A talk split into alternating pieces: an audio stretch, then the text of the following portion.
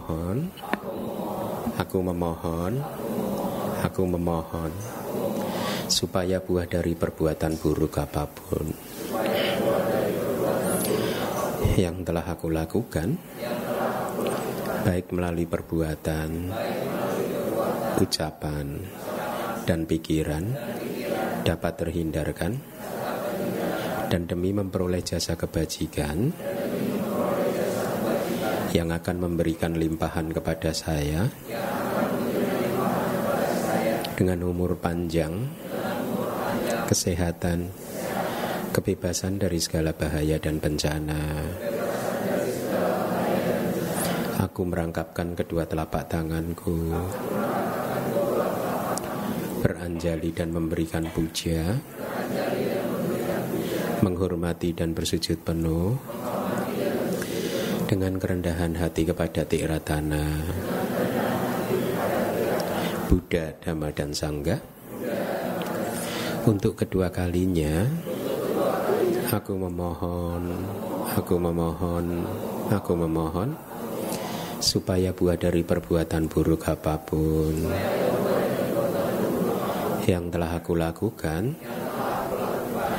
Baik melalui perbuatan Ucapan dan pikiran dapat terhindarkan dan demi memperoleh jasa kebajikan yang akan memberikan limpahan kepada saya dengan umur panjang, kesehatan, kebebasan dari segala bahaya dan bencana.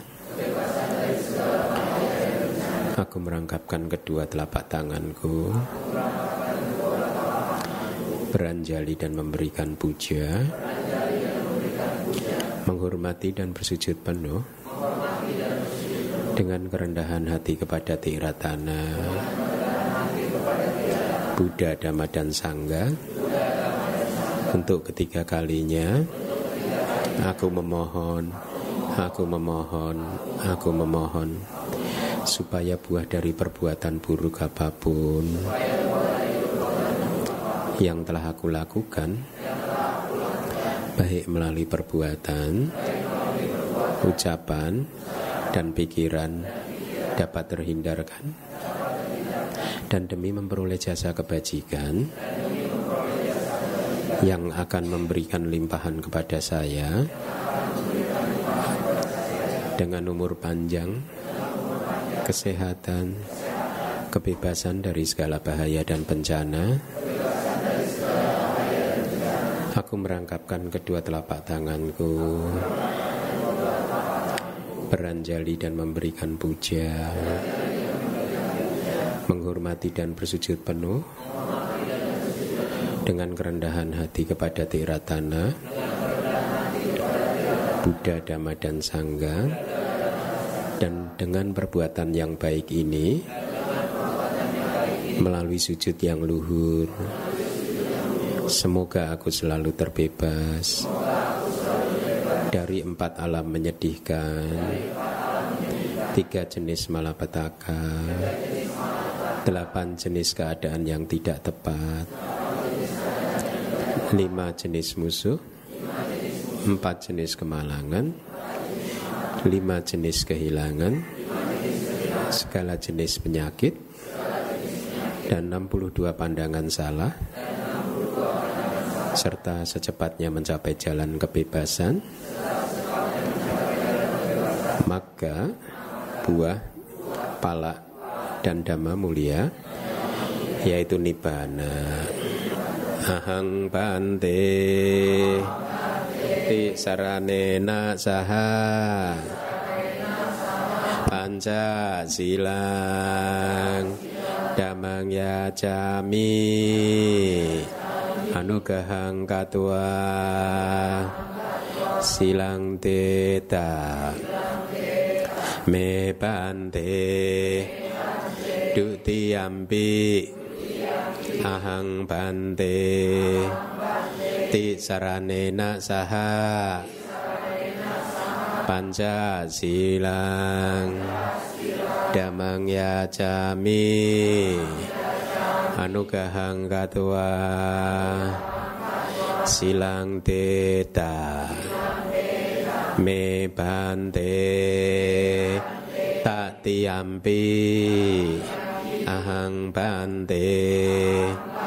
Ti sarane na saha panca silang. Damang ya anugahang katwa silang teta me bante yamahang wadami tang wadeta. Namo tassa bhagavato arahato sama sambuddhassa. Buddhang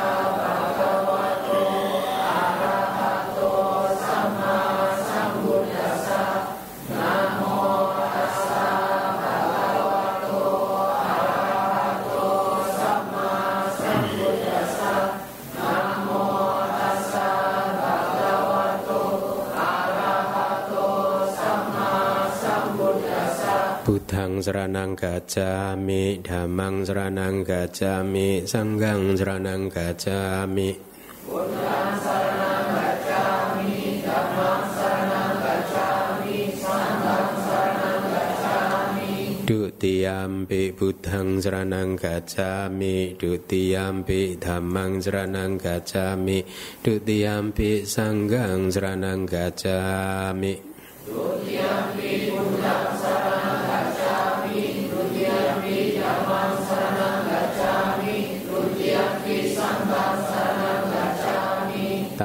tiampi buddhang seranang gacami tak tiampi dhammang seranang gacami tak tiampi sanggang gacami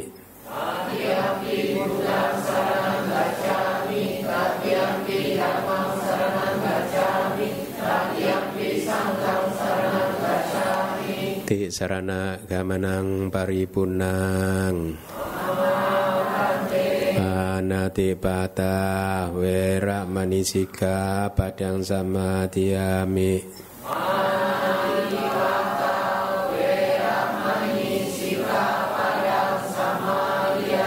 Adina wera manisika padang sama tiami.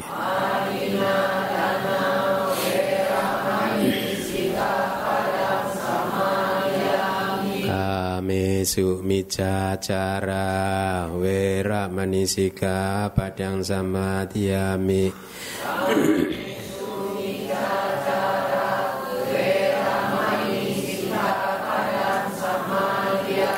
Musawada wera manisika padang sama tiami. Musawada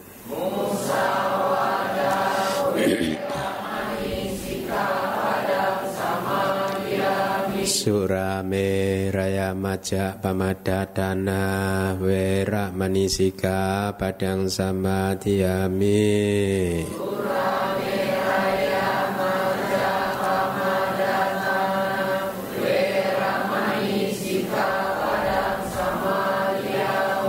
Hidang me punya Hidang me punyang Asawa kaya wahang.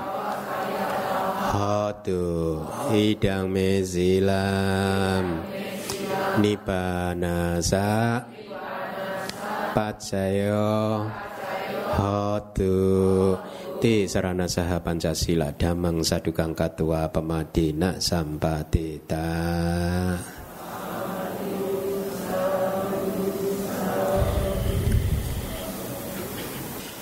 Baik, uh, selamat pagi semuanya. Semoga Anda semua dalam keadaan baik dan sehat. Duh, ya. Kita bertemu kembali untuk mendengarkan dhamma. Mendengarkan dhamma itu artinya tidak lain dan tidak bukan adalah untuk menambah pengetahuan, ya. Dan juga berarti meningkatkan kebijaksanaan kita karena pada hakikatnya dhamma itu adalah ajaran yang apabila kita benar-benar praktekkan dengan baik, maka akan membuat minimal kilesa-kilesa kita menurun ya menjadi semakin lemah kotoran batin kotoran batin jadi semakin melemah ya. dengan tujuan yang tertinggi tentunya adalah dhamma kalau bisa kita praktekkan dengan baik tentunya melalui meditasi akan membuat semua kotoran-kotoran batin tersebut hancur ya, sehingga tidak akan pernah bisa muncul lagi. Sungguh ajaran yang sangat menjanjikan dalam tanda kutipnya pada saat lebih dari 15 tahun yang lalu mungkin saya mengenal Buddhism dan untuk pertama kalinya saya mendengar bahwa Buddhism memberikan jalan kepada saya untuk bisa terbebas dari semua kotoran-kotoran batin. Memberikan jalan kepada saya dengan latihan-latihan yang Buddha ajarkan untuk mencapai keadaan hati yang tenang, seimbang ya, tidak emosional ya. Dan yang lebih menarik lagi adalah untuk pertama kalinya pada waktu itu saya mendengar bahwa semua itu harus saya upayakan sendiri. Menarik ya. Pada saat saya mendengar bahwa saya bertanggung jawab terhadap kehidupan saya sendiri, artinya bertanggung jawab terhadap kualitas hati saya ya bahwa saya adalah tuan dari kehidupan saya sendiri, saya adalah pencipta dari kehidupan saya sendiri ya bahwa kotoran batin ya hati yang kotor ataupun hati yang bersih itu semua tergantung pada diri saya sendiri. Justru pada saat saya mendengar ajaran yang seperti ini semangat saya menjadi menggebu-gebu. Kenapa menjadi menggebu-gebu? Karena berarti sudah tidak ada misteri lagi buat saya. Paham tidak? Bahwa saya pengendali penuh, artinya saya bisa membentuk kehidupan saya.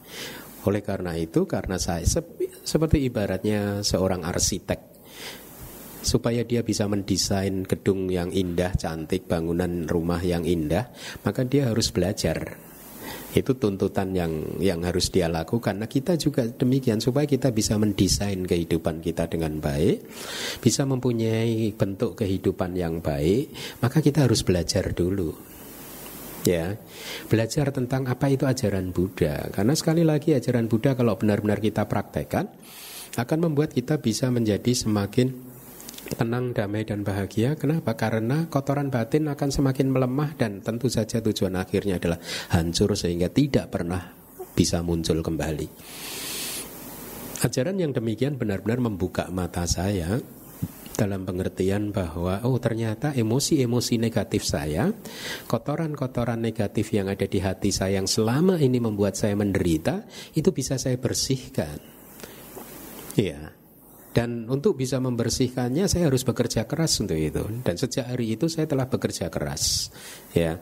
Mencoba untuk mengikuti ajaran Buddha bahkan saya menempuh pendidikan pelajaran atas inisiatif saya sendiri. Saya putuskan untuk pergi ke luar negeri. Untuk belajar Buddhisme di negeri-negeri Buddhis karena saya merasa belajar Buddhisme di Indonesia masih kurang. Kenapa? Karena Indonesia bukan negeri Buddhis. Indonesia tidak mempunyai sejarah yang panjang tentang Buddhism. Sejarahnya sempat terputus dan kemudian hilang. Sehingga akhirnya merangkak lagi, tertatih-tatih lagi mungkin sejak 30, 40, 50 tahun yang lalu saja. Pendek sekali sejarahnya. Sementara di negara-negara Buddhis mereka ada yang mengklaim bahwa Buddhism itu kalau klaim-klaim mereka adalah Buddhism bahkan sudah ada sejak bahkan Buddha masih hidup. Jadi sejarahnya sangat panjang sekali, budayanya sudah established ya, sudah kokoh sekali sehingga itu yang membuat saya kemudian tertarik untuk menekuninya. Kenapa? Karena saya ingin menjadi seorang perancang kehidupan saya yang baik saya harus punya ilmu untuk merancang kehidupan saya uh, yang baik supaya menjadi manusia yang berkualitas, makin tenang, makin damai, makin bahagia.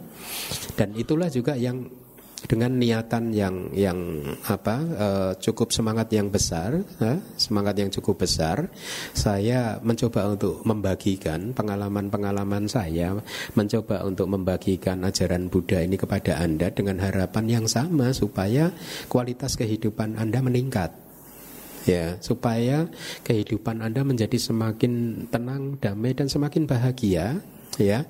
Dan supaya Anda bisa menjadi perancang kehidupan Anda sendiri yang baik ya. Supaya menjadi seorang arsitek yang baik Anda harus belajar dulu ya. Ada guru-guru dhamma yang mengatakan bahwa agama Buddha adalah agama praktek bukan agama teori Ya, Anda pernah mendengarkan kata-kata seperti ini muncul dari orang yang kurang pengetahuan saja ya karena tidak berpengetahuan, tidak pernah belajar ya.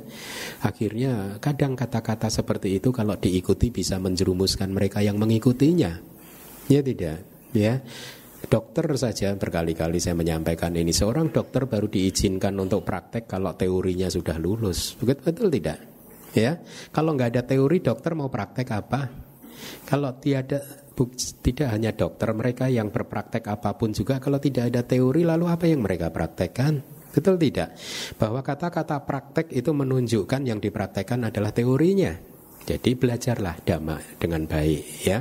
Manfaatkanlah kehidupan sebagai manusia kali ini ya. Ingat kehidupan kita tidak selama-lamanya loh.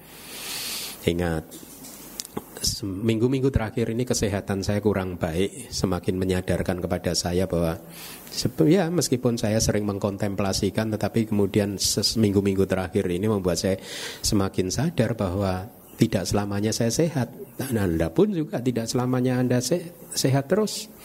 Kalau Anda terkena penyakit ini, penyakit itu bisa saja mengganggu meditasi saya yang mengganggu meditasi Anda seperti yang saya alami dalam minggu terakhir ini. Saya sempat 3-4 hari itu terganggu meditasinya semata-mata karena kesehatan saya menurun. Ya, dan itu bisa terjadi pada Anda. Ya, semua orang bisa mengalami hal yang sama. Kesehatannya menurun, akhirnya prakteknya menjadi sulit, latihannya menjadi sulit, ya. Apalagi kalau seseorang yang sudah terbiasa untuk mengekspresikan emosi-emosinya, terbiasa meluapkan emosi-emosinya sehingga itu menjadi uh, kebiasaan-kebiasaan dia. Kemudian dia sadar setelah usia cukup tua dia ingin merubahnya akan kadang menjadi sulit sekali. Seseorang yang maaf-maaf ya usianya sudah cukup uh, matang begitu kadang terasa sulit untuk diajak berlatih. Namun mumpung Anda masih bisa berlatih ya, berlatihlah. Setelah belajar maka berlatih. Itulah yang dimaksudkan oleh Buddha dengan kata dhamma wihari. Ya, nama dari center ini adalah dhamma wihari. Ya, artinya apa? Seseorang yang hidup sesuai dengan dharma. Seseorang yang hidup sesuai dengan dharma itu seseorang yang seperti apa sih? Seseorang yang tidak hanya belajar saja kemudian dia mengajarkan kepada orang lain tidak. Tetapi seorang dhamma wihari, seorang yang hidup sesuai dengan dharma adalah seseorang yang setelah belajar dia berlatih. Ya. Jadi setelah Anda belajar Anda harus berlatih. Ya. Kemudian ya belajar dan berlatih karena pada hakikatnya pariyati atau belajar Tripitaka adalah fondasi untuk latihan kita. Jadi kalau Anda ingin berkembang di dalam meditasi maka Anda harus menempuh jenjang pariyati juga. Jangan ditinggalkan jenjang pariyati. Jangan ditinggalkan uh, tahapan untuk belajar Tripitaka ya karena dia adalah fondasi buat latihan Anda. Nah, salah satu keuntungan mendengarkan dhamma adalah Anda semakin Anda menambah wawasan Anda, menambah informasi-informasi Anda tentang hal-hal yang baik untuk Anda praktekkan. Ya. Nah, salah satu pelajaran uh, dhamma adalah topik yang sudah ini adalah kali ketiga ya. Ya. Topik yang masih sama berasal dari suta yang sama yaitu suta Manggala Suta atau Maha Manggala Suta. Suta ini sangat menarik sekali, makanya saya mencoba untuk mengupasnya karena saya rasa ini sangat relevan dengan kondisi umat Buddha di Indonesia yang masih sering mencari berkah di luar apa yang diajarkan oleh Buddha, mencari blessing di luar dari apa yang diajarkan oleh Buddha, mencari keberuntungan di luar dari apa yang diajarkan oleh Buddha, mencari keselamatan, mencari rezeki di luar apa yang diajarkan oleh Buddha.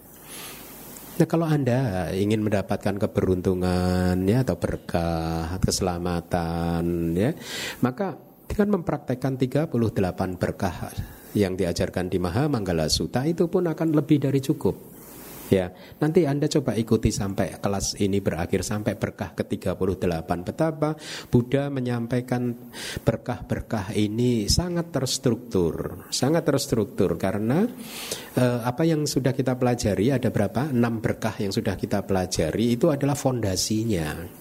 Ya, aturan dasar yang harus Anda ciptakan ya harus anda usahakan untuk hadir di dalam kehidupan anda ya. Berkah yang pertama apa? Tidak bergaul dengan orang yang tidak bijaksana. Anda harus usahakan. Bergaul mungkin boleh berteman tetapi tidak mendengarkan nasihat-nasihat mereka tidak mengikuti nasihat-nasihat yang hanya akan membuat kilesa-kilesa kita atau kotoran batin kita menjadi semakin menguat Ya, maka ini pun harus Anda ciptakan. Kemudian berkah yang kedua adalah bergaul dengan orang yang bijak. Karena Anda harus bergaul dengan orang yang bijaksana. Kenapa? Dari mereka kita akan bisa mendapatkan nasihat-nasihat yang kita tidak pernah memikirkannya sebelumnya. Ya, sering kali kalau saya kumpul dengan guru-guru saya dulu mendengarkan guru-guru saya, saya sering terkaget-kaget pada saat guru saya memberi nasihat betapa dia bisa memberikan satu jalan keluar yang saya tidak pernah memikirkannya. Ya, itulah ciri orang bijaksana, bisa memberikan Anda pilihan kedua, ketiga, keempat dan kelima. Seseorang yang tidak bijaksana kan selalu berpegang bahwa di dalam kehidupan ini hanya ada satu pilihan saja. Hmm? Atau dua pilihan saja. Seperti itu yang uh, orang bule mengatakan kalau seseorang dihadang oleh penjahat hanya ada dua pilihan membunuh atau dibunuh gitu. Itu kan nasihat yang kurang bijaksana. Nasihat orang yang bijaksana selalu ada pilihan yang ketiga, lari. Yang penting selamat atau disadarkan nggak baik lo membunuh karma buruk lo huh? kamu membunuh satu menit habis itu menderita satu triliun tahun di alam neraka nanti kan uh, nggak worth it gitu ya dan berkah-berkah yang lain itu semua adalah aturan-aturan dasar yang harus Anda ciptakan. Kalau Anda ingin mendapatkan keberuntungan di dalam kehidupan ini, Anda harus berjuang untuk memunculkannya, ya. Anda jangan lupakan pelajaran di kelas-kelas yang terdahulu ya. E, tidak hanya dibaca tetapi mulai perlahan-lahan kalau Anda belum mendapatkan blessing dari manggala yang pertama sampai yang keenam itu ada yang belum Anda penuhi, Anda harus mencoba kita harus mencoba untuk mengusahakannya ya mengusahakannya untuk bisa tercipta di dalam kehidupan ini. Ya ingat Anda adalah pencipta buat kehidupan Anda sendiri. Anda harus menciptakan kehidupan Anda dengan baik ya. Jangan mengharapkan bantuan di luar sana ya. Anda harus membantu diri Anda sendiri. Makanya dengan mempunyai pengetahuan yang luas seperti ini akan membantu Anda untuk membangun kehidupan Anda dengan baik menciptakan kehidupan Anda dengan baik ya. Nah Sekali lagi, pertan manggala itu artinya firasat atau pertanda ya, pertanda baik yang harus kita ciptakan. Kalau Anda mempunyai manggala-manggala itu, pertanda baik, pertanda baik yang diajarkan di dalam suta, maka Buddha uh, ini yang dikatakan berkah yang tertinggi di dalam kehidupan Anda. Mungkin Anda belum menjadi seorang yang sukses pada saat ini, tetapi paling tidak Anda sudah menciptakan sebab-sebab untuk sukses. Sebab sebab untuk bahagia. Dan paling tidak Anda bahagia artinya Anda tidak melakukan atau menambah kejahatan apa pun ya. Dengan terus melakukan hal-hal yang baik maka anda mengisi kehidupan anda dengan sangat positif sekali. Itu pun sudah merupakan satu harusnya merupakan satu kedamaian dan kebahagiaan di dalam kehidupan ini. Sungguh merupakan satu kehidupan yang sangat baik apabila di dalam kehidupan baik ini kita bisa menghindari kejahatan menghindari perbuatan yang tidak baik. Itu adalah juga merupakan satu uh, apa tujuan dari kita berlatih Buddhism ya. Nah, di dalam layar saya sudah sampaikan itu uh, pembagiannya Anda lihat dibagi menjadi tiga kelompok besar yaitu tiga latihan Buddhis sila yang pertama yang kedua yang berwarna merah jambu itu adalah samadhi dan yang ketiga adalah uh, panya ya nah kita sudah berlatih aturan dasar yaitu M1 sampai dengan M6, Manggala 1 sampai dengan Manggala 6 itu adalah aturan-aturan dasar. Maka pada uh, pagi hari ini kita akan uh, melanjutkan perjalanan pelajaran kita untuk masuk ke bagian persiapan yang kedua yaitu latihan dasar dari indera-indera tubuh, pikiran dan ucapan ya. Ini berisi manggala 7 dan eh, sampai manggala ke-10, berkah ke-7 sampai dengan berkah yang ke-10 ya. Apa itu berkah yang ke-7? Lihat. Buddha mengatakan bahu satca. Ya, kita terjemahkan eh, tidak secara harfiah sebagai berpengetahuan luas Lihatlah, menjadi seseorang yang mempunyai pengetahuan luas itu adalah berkah. Ya. Jadi kita harus belajar supaya berpengetahuan luas. Hah? Makanya di dalam kitab penjelasannya diberikan penjelasan bahwa berpengetahuan luas itu artinya telah banyak mendengar dan belajar ajaran Buddha. Ya seperti yang tadi di awal saya sampaikan, semakin banyak Anda belajar mendengar ajaran Buddha, semakin banyak Anda mendapatkan informasi tentang hal-hal yang apa pun yang harus Anda lakukan dan juga hal-hal yang harus kita hindari. Ya, tidak kita lakukan. Hmm.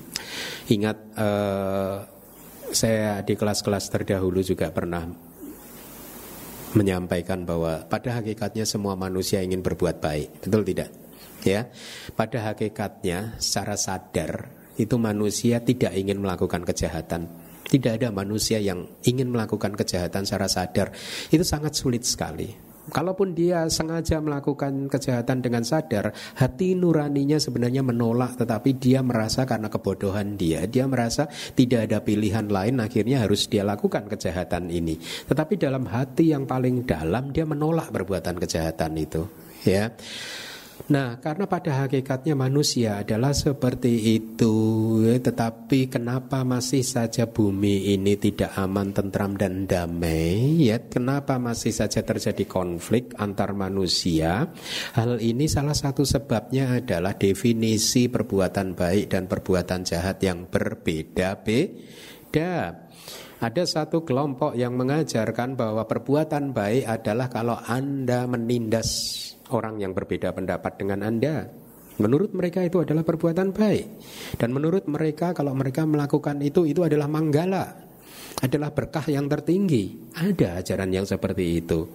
Atau mungkin ada ajaran-ajaran lain yang uh, apa mengajarkan kepada uh, murid-muridnya bahwa berkah yang tertinggi itu adalah kalau Anda berhasil memaksa tetangga-tetangga Anda untuk beragama Buddha misalkan.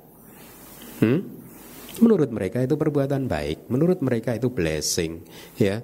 Tetapi ada juga ajaran-ajaran yang mengajarkan tidak dengan cara yang demikian. Makanya definisi dari perbuatan baik dan perbuatan tidak baik itu berbeda-beda. Di muka bumi ini ada banyak definisi dan itulah mengapa bumi ini semakin hari menjadi semakin panas, artinya panas emosinya. bukan panas global warmingnya, tetapi seseorang menjadi semakin emosional atas nama perbuatan baik. Hmm? Seharusnya kalau semua manusia ini berbuat baik, bumi ini kan menjadi tempat yang nyaman untuk ditinggali. Benar tidak? Sudah tidak ada lagi ketakutan dari setiap pihak ya. Karena apa? Semua orang berbuat baik dan saya yakin di muka bumi ini mayoritas makhluk di muka bumi ini semuanya itu berpikir bahwa mereka telah berbuat baik. Tidak ada manusia yang secara sadar menghabiskan kehidupannya untuk berbuat jahat. Ya. Tapi karena definisi yang berbeda, kemudian ada yang eh, kemudian melakukan perbuatan baik, padahal itu adalah perbuatan yang tidak baik. Inilah yang akhirnya membuat eh, apa? Banyak konflik terjadi banyak pertengkaran terjadi ya. Kemudian membuat eh, apa? Dunia menjadi tidak aman untuk ditempati untuk ditinggali ya. Nah mari kita eh, lanjutkan. Telah mendengar eh, banyak mendengar dan belajar ajaran Buddha. Berarti ini adalah pariyati. Telah banyak mendengar dan belajar eh, ajaran Buddha ya. Jadi kalau Anda sekarang banyak belajar ajaran Buddha, Anda belajar pada jalur yang be Benar ya. Anda sedang mengumpulkan banyak pengetahuan, tidak ada ruginya belajar banyak di dalam samsara ini ya. Karena selama tujuan Anda adalah ingin keluar dari samsara, maka di kelahiran besok pun Anda mau tidak mau harus belajar Tripitaka. Hmm? Karena hanya Tripitaka saja yang mengajarkan kita untuk keluar dari samsara ya. Jadi Anda tidak bisa lari dari Tripitaka. Ya mumpung saat ini Anda terlahir sebagai manusia, maka manfaatkanlah kelahiran kali ini ya sebaik-baiknya untuk belajar ya daripada besok-besok belum tentu besok terlahir sebagai manusia lagi. Huh? Atau terlahir sebagai manusia lahirnya di daerah pelosok terpencil tidak ada internet, tidak ada apa-apa, buta huruf nggak bisa baca, nggak ada biku. Hah?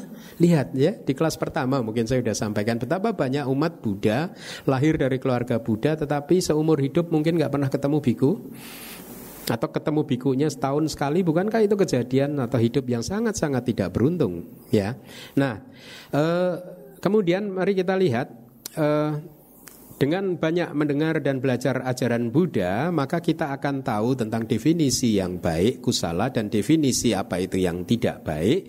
Karena pemahaman tentang definisi-definisi ini akhirnya menjadi syarat untuk meninggalkan hal yang tidak baik dan juga mencapai hal yang baik, sehingga akhirnya mencapai pembebasan dari samsara. Jadi Anda harus tahu dulu apa yang tidak baik, apa itu yang baik, sehingga akhirnya Anda bisa segera kemudian meninggalkan perbuatan-perbuatan yang tidak baik serta meninggalkan perbuatan yang baik dan akhirnya Anda terbebaskan. Nah, tujuan kita tentu saja adalah untuk uh, kemudian keluar dari samsara, ya.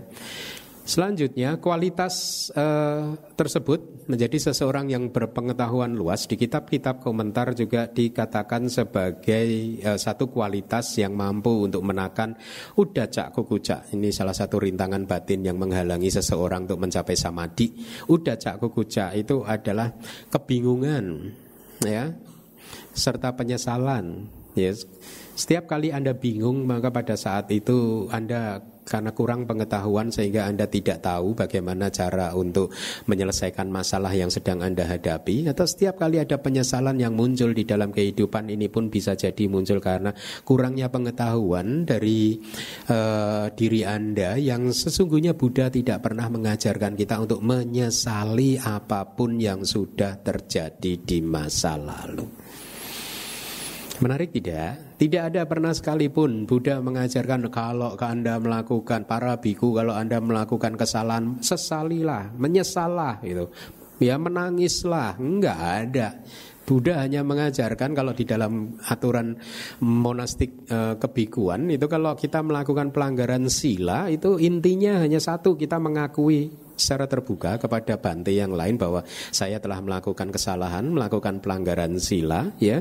Kemudian Bantenya memastikan lagi benar, kamu telah melihatnya sendiri bahwa kamu telah melakukan kesalahan dan kita menjawab, ya saya telah melakukan kesalahan, saya telah melihatnya sendiri dan kemudian Bantenya eh, apa eh, mengatakan kalau demikian maka di masa depan kita Anda kamu harus eh, kawan, kamu harus lebih mengendalikan diri supaya kesalahan ini tidak terulang lagi. Kira-kira seperti itu ya.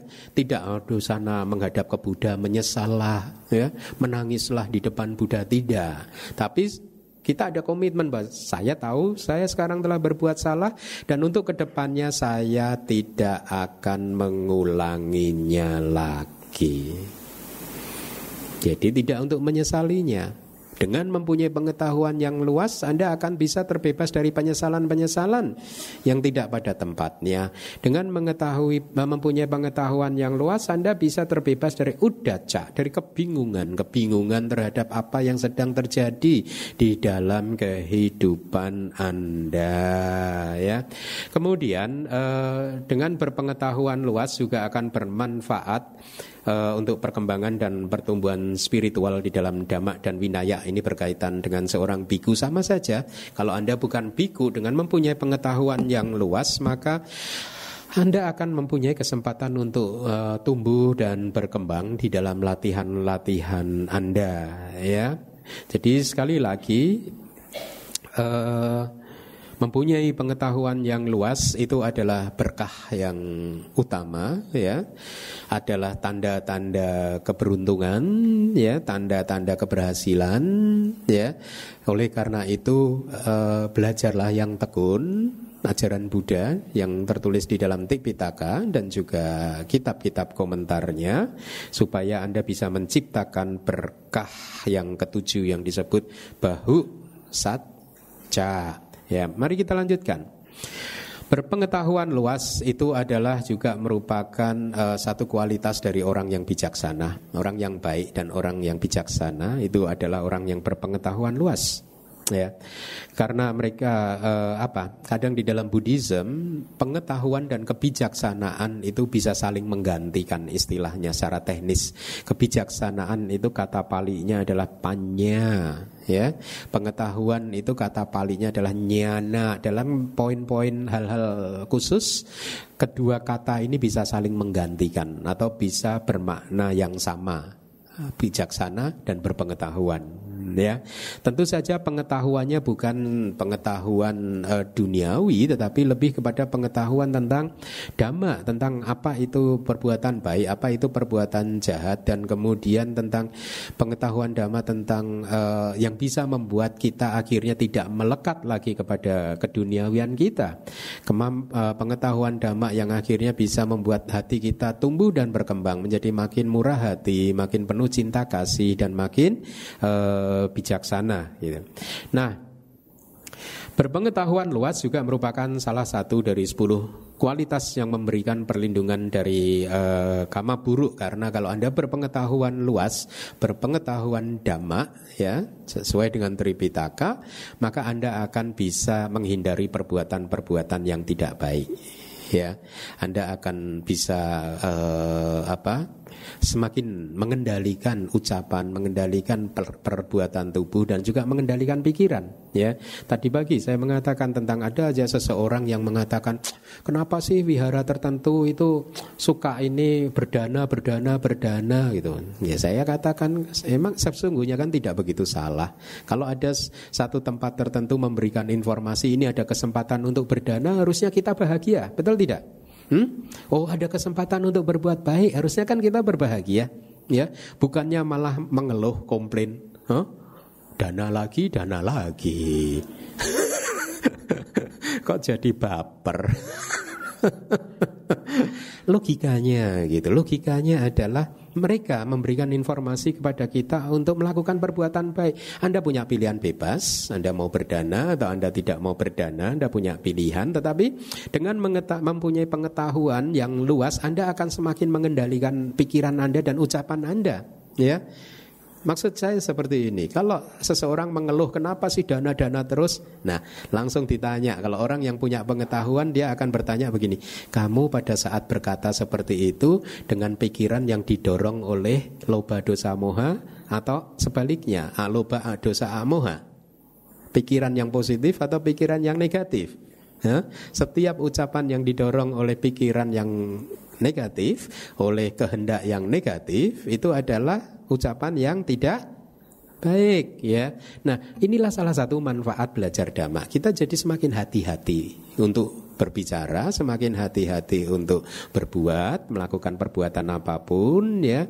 Karena kita akan mulai mengenal isi hati kita dengan motivasi seperti apa saya berkata-kata, dengan motivasi seperti apa saya melakukan perbuatan-perbuatan tertentu ya yang saya lakukan gitu. Ya, inilah mengapa tadi dikatakan kalau Anda mempunyai pengetahuan yang luas, Anda akan tahu apa itu perbuatan yang tidak baik dan apa itu perbuatan yang baik sehingga Anda bisa menghindari perbuatan yang tidak baik dan menambah perbuatan yang baik.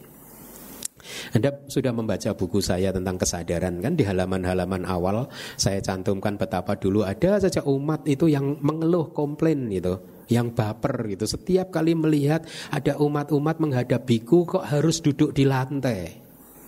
Hah? Itu umatnya, itu baper, itu bantainya gila hormat.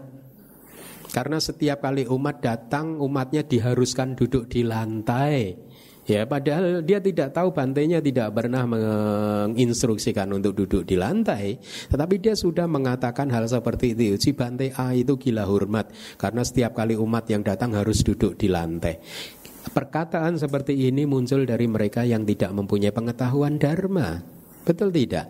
Karena sesungguhnya kalau Anda duduk di lantai pada saat menghadap sangga, itu adalah demi Anda sendiri diri bukan untuk bantainya. Betul tidak? Anda sedang menghormati mereka yang pantas untuk dihormati. Anda sedang menanam berkah. Yang keberapa itu? Ketiga. Hmm?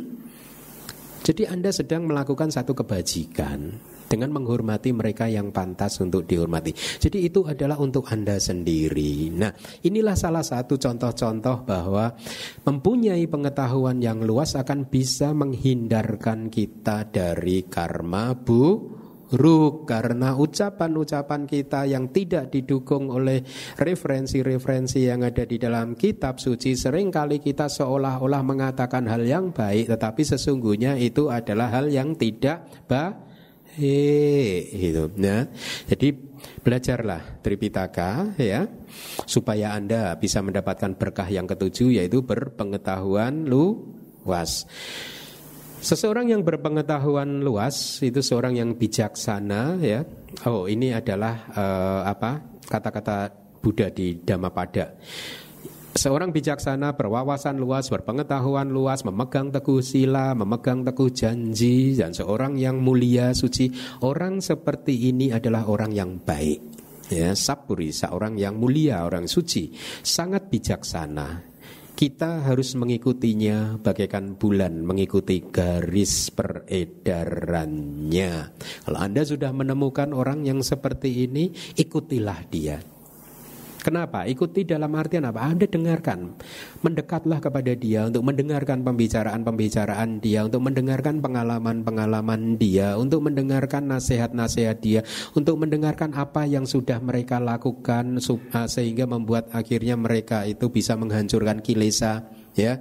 Apa yang sudah mereka lakukan untuk memupuk kualitas hati yang penuh dengan kemurahan hati cinta kasih dan seterusnya? Dekatilah orang-orang seperti ini. Kenapa? Karena orang-orang seperti ini adalah orang-orang yang sudah hafal jalan untuk menuju ke tempat yang baik. Paham tidak?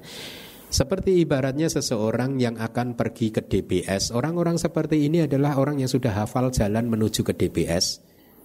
Ya, ibaratnya DBS ini adalah tempat baik yang ingin Anda tuju, Anda harus mendekat kepada orang-orang seperti ini karena mereka udah hafal jalan. Ya, Anda harus belajar dari mereka. Saya ingin menjadi baik itu harus bagaimana, harus bagaimana dan seterusnya. Ya, jadi dengan mem, uh, apa?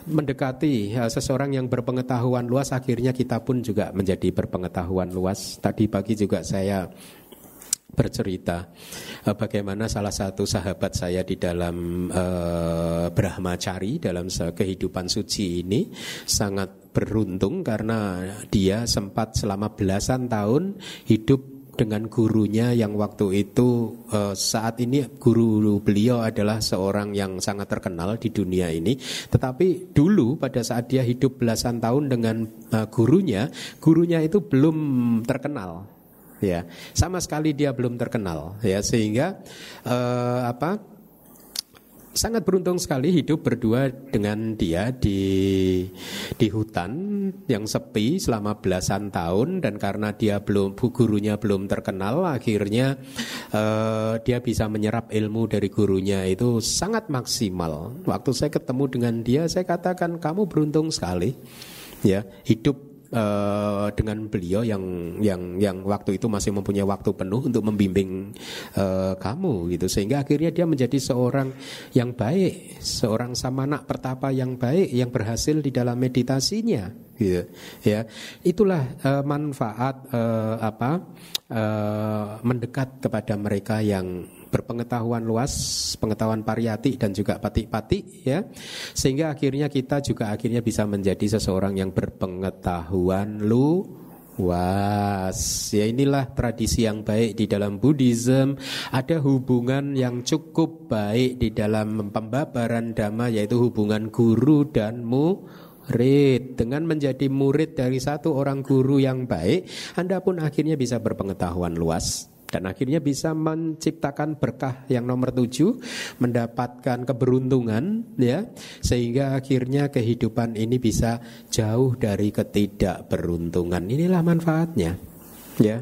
Maka belajarlah terus kemudian carilah guru yang baik dekati mereka dengarkan nasihat-nasihatnya karena pada hakikatnya seorang guru adalah seseorang yang sudah hafal jalan.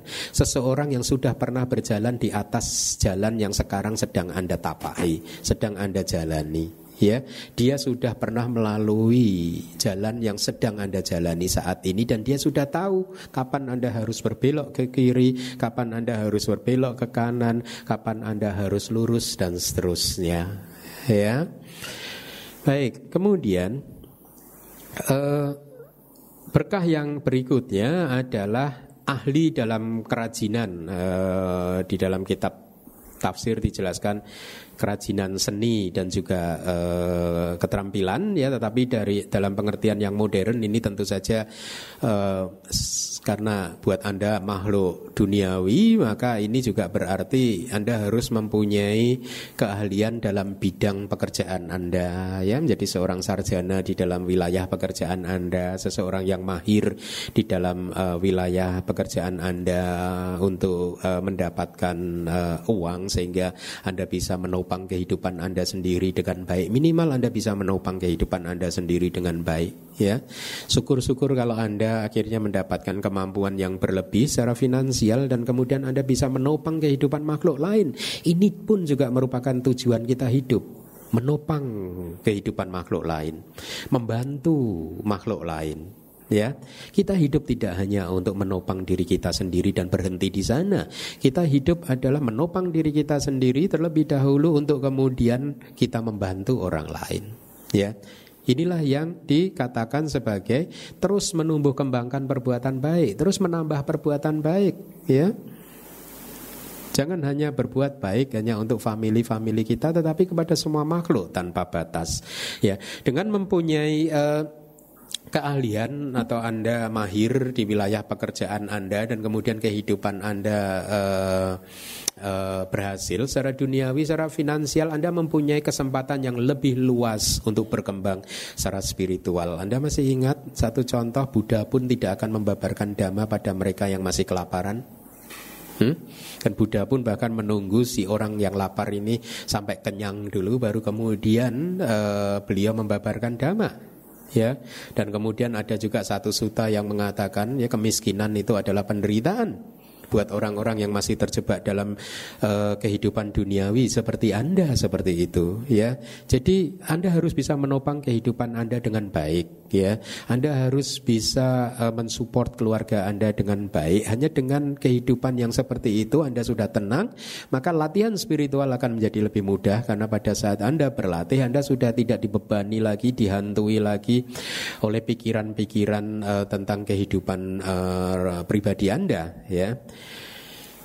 Definisinya untuk perumah tangga menguasai bidang pekerjaan yang bebas dari pelanggaran sila. Jadi e, bekerjalah, e, memilihlah satu bidang pekerjaan yang e, tidak melanggar sila, lima sila Anda, ya. Jangan sampai berbohong. Ya, kalau Anda mengerti dhamma, Anda akan tahu cara untuk menghindari katakanlah ucapan yang tidak benar, ya. Kadang itu kan Anda berbohong karena kurang pengetahuan dari diri Anda saja, betul tidak? Ya karena anda tidak punya pengetahuan anda tidak tahu seni untuk menghindari kebohongan. Sama kan lawyer itu karena dia tahu hukum dia tahu seni untuk melewati ya, supaya lolos dari jeratan hukum gitu.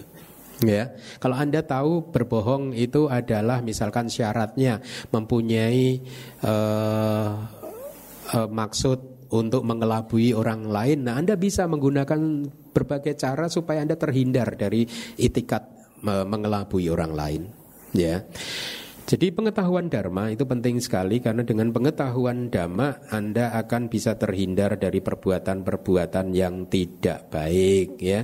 Jadi menguasai bidang pekerjaan yang bebas dari pelanggaran sila ya. Hal ini pun juga merupakan pertanda baik karena akan membantu Anda dalam mewujudkan uh, kesejahteraan di ya, dunia ini. Paling tidak Anda sudah sejahtera dulu. Anda tidak mengganggu tetangga kiri, tetangga kanan Anda dan kemudian Anda bisa mudah untuk uh, meneruskan melakukan uh, latihan-latihan Anda.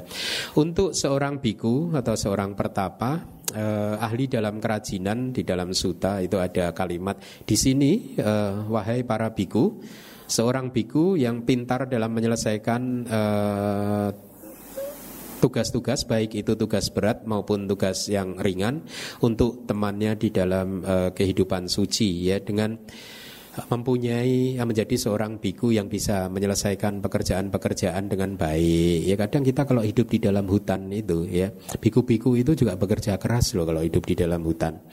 Kalau kebetulan kepala wiharanya sedang membangun wihara, biku-bikunya juga harus bekerja.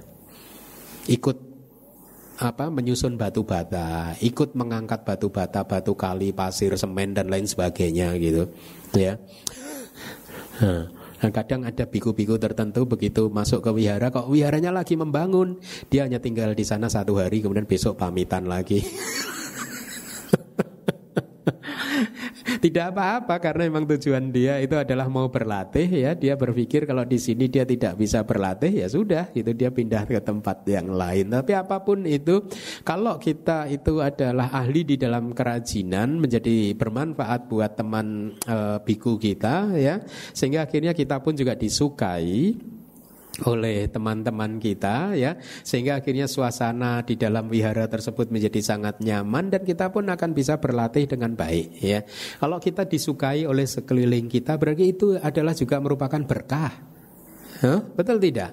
Kalau Anda hidup di lingkungan di mana lingkungan Anda sudah tidak suka kepada Anda karena Anda males, maunya hanya cari untung untuk diri sendiri, habis makan pergi, makan pergi gitu.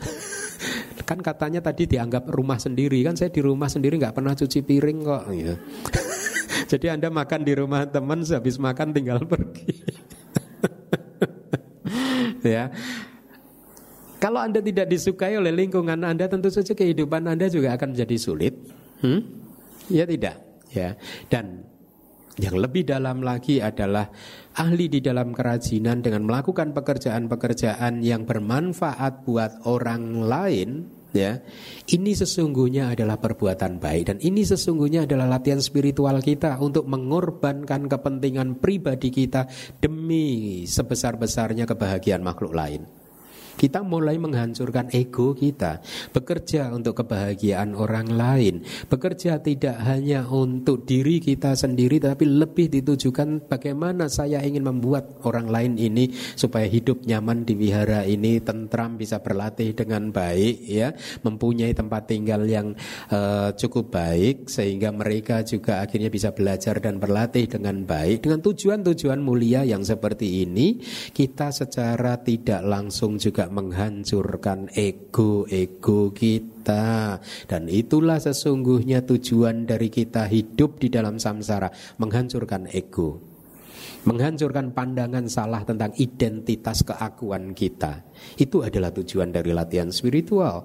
Jadi bahkan ternyata dengan mempunyai keahlian dan dalam bidang uh, seni dan keterampilan dalam bidang apa pun kita juga melakukannya untuk tujuan yang tertinggi di dalam latihan kita yaitu untuk menghancurkan pandangan salah tentang identitas diri kita, menghancurkan ego kita. Ya. Dengan demikian itu adalah juga merupakan berkah ya. Dan ahli di dalam kerajinan, seni dan keterampilan akan membawa kesejahteraan ya kepuasan baik untuk orang lain maupun diri kita sendiri ya itu tadi sudah uh, saya sampaikan. Selanjutnya berkah yang kesembilan adalah terlatih di dalam disiplin moral. Nah ini penting sekali. Seringkali kita terlalu uh, menomorduakan moralitas kita. Ya, sering kali kita tidak menganggap penting uh, melatih sila. Ya, saya yakin di antara umat Buddha ini masih ada saja yang mungkin seumur hidup tidak pernah mengambil sila di depan biku. Huh? Seumur hidup gitu. Datangnya kalau sudah pengambilan sila. kalau hari Minggu datang DPS tahun di Bante Keminda memberikan tuntunan sila jam 9.30 sampai 9 9.45 ya biasanya ya. ya. Saya datangnya lebih dari jam 9.45 lah kalau pas tuntunannya udah selesai. Jadi memang dia tekadnya pokoknya seumur hidup tidak mau mengambil sila. Ayo siapa yang tidak pernah mengambil sila di depan biku? Siapa? Hmm? Pasti ada ini ya. Uh, cobalah untuk lebih lebih serius lagi di dalam berlatih di dalam kehidupan ini. Serius dalam artian begini loh kita hidup tidak selama lamanya ya. Dan belum tentu kehidupan di masa depan itu kita terlahir lagi sebagai manusia. Dan kalaupun terlahir sebagai manusia belum tentu jadi umat Buddha. Dan kalaupun jadi umat Buddha belum tentu bisa ketemu guru yang baik betul tidak dan kalaupun ada guru yang baik belum tentu mau datang untuk mendengarkan Jadi lihat hambatan-hambatannya itu banyak sekali. Saya sudah pernah menyaksikan satu komunitas Buddhis, ya, dia Buddhis yang baik dalam artian memang dia Buddhis. Saya tidak mengatakan baik dalam artian mau belajar atau berlatih meditasi. Dia Buddhis, umat Buddha, ya. Satu komunitas, satu kelompok, ya. Kemudian dia ada friksi dengan satu kelompok yang lain. Selama hidup di dalam komunitas ini mereka tidak pernah belajar Tripitaka juga ya karena ya memang komunitas Buddhis gitu ya hanya untuk uh, kegiatan ini kegiatan itu tapi tidak fokus untuk belajar kitab suci ya kemudian bentrok ini dengan kelompok yang lain ya biasalah Buddhis Buddhis dan Buddhis bentrok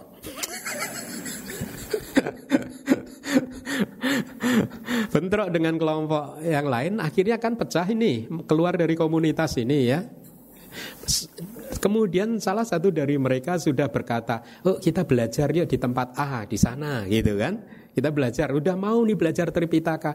Di tengah jalan ada saja gangguan. Ada umat yang lain yang mengatakan jangan ke tempat sana lah, di tempat sana begini, begitu, begini, begitu. Akhirnya nggak jadi ke sana juga. Lihat, ya? ada saja karma-karma yang bisa menghalangi seseorang untuk berkenalan dengan Tripitaka. Hmm?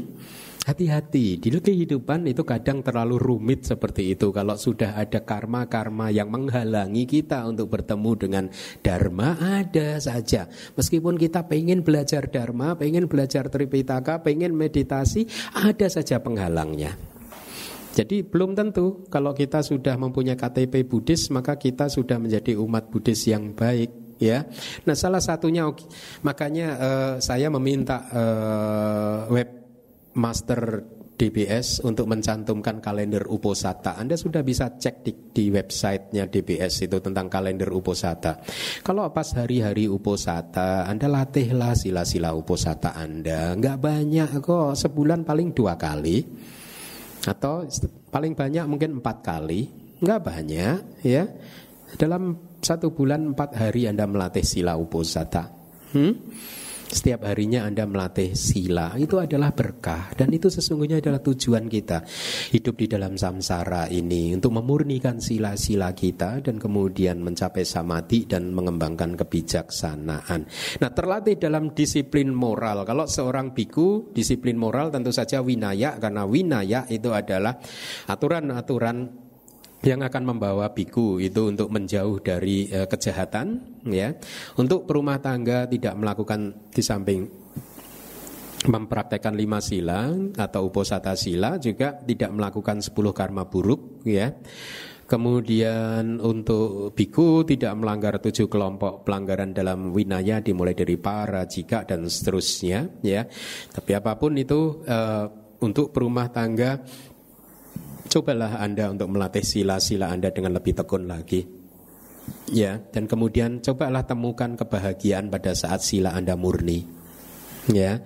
Uh, dan tidak hanya berhenti di latihan sila pada saat Anda sudah memurn apa uh, mengambil sila, cobalah pada latihan uh, untuk melatih di tahapan yang berikutnya yaitu latihan uh, samadhi. Hmm Beberapa tahun yang lalu saya membaca salah satu suta Buddha yang benar-benar apa uh, membuat saya tersentak gitu ya. Mungkin lebih lama sekali yang uh, pada saat belajar suta. Suta tersebut adalah uh, dari Anggutara Nikaya judulnya adalah Upa Kilesa Suta dalam suta itu Buddha mengatakan para biku ya karena empat kotoran ini maka matahari dan bulan tidak bersinar Ya, kemudian Buddha menjelaskan empat kotoran apa yang membuat matahari dan uh, bulan itu tidak bersinar. Kotoran yang pertama karena awan, tertutup awan sehingga matahari atau bulan jadi tidak bersinar, ya. Kemudian tertutup kabut, ya. Kemudian tertutup asap, Kemudian gerhana. Karena empat hal ini matahari dan bulan tidak bisa bersinar cemerlang. Kemudian Buddha melanjutkan itu hanyalah perumpamaan Buddha ya yang dipakai untuk menggambarkan demikian pula halnya seorang biku tidak bersinar karena empat hal ini. Pada saat saya membaca itu saya tersentak ya. Waduh, biku bisa nggak bersinar ya gitu. Kemudian di dalam suta tersebut karena empat kotoran ini seorang biku tidak bersinar ya. Yang pertama adalah minum minuman yang memabukkan. Ya, jadi completely prohibited itu minum alkohol itu untuk seorang biku. Kemudian yang kedua adalah terlibat hubungan seks. Ya. Yang ketiga adalah menerima emas dan perak. Dalam pengertian modern berarti menerima uang. Anda yang berdana uang kepada biku, Anda telah membuat biku itu tidak bersinar. Anda harus ikut bertanggung jawab atas tidak bersinarnya biku tersebut. Hmm? ya, ini kata-kata Buddha bukan kata-kata Bante Keminda. Seorang biku yang menerima emas dan perak dia tidak bersinar. Atau seorang biku yang menerima uang dia tidak bersinar. Jangan dibuat, Anda jangan mengkondisikan biku untuk tidak bersinar lah. Yang keempat adalah hidup dengan cara penghidupan yang salah itu tadi, ya. Apa tadi? Mempraktekkan pengobatan, perdukunan dan lain sebagainya, kemudian menjadi penyampai berita umat, melakukan sesuatu atas nama umat untuk kepentingan umat, kemudian e, mengelabui umat dengan menganjurkan untuk melakukan persembahan ini dan persembahan itu, tapi sesungguhnya demi kepentingan pribadi. Hmm? Kemudian e, berbicara menyanjung menyanjung donatur ya flattering. Apa itu flattering? Hmm? ya memuji-muji yang tidak karuan arahnya itu ya.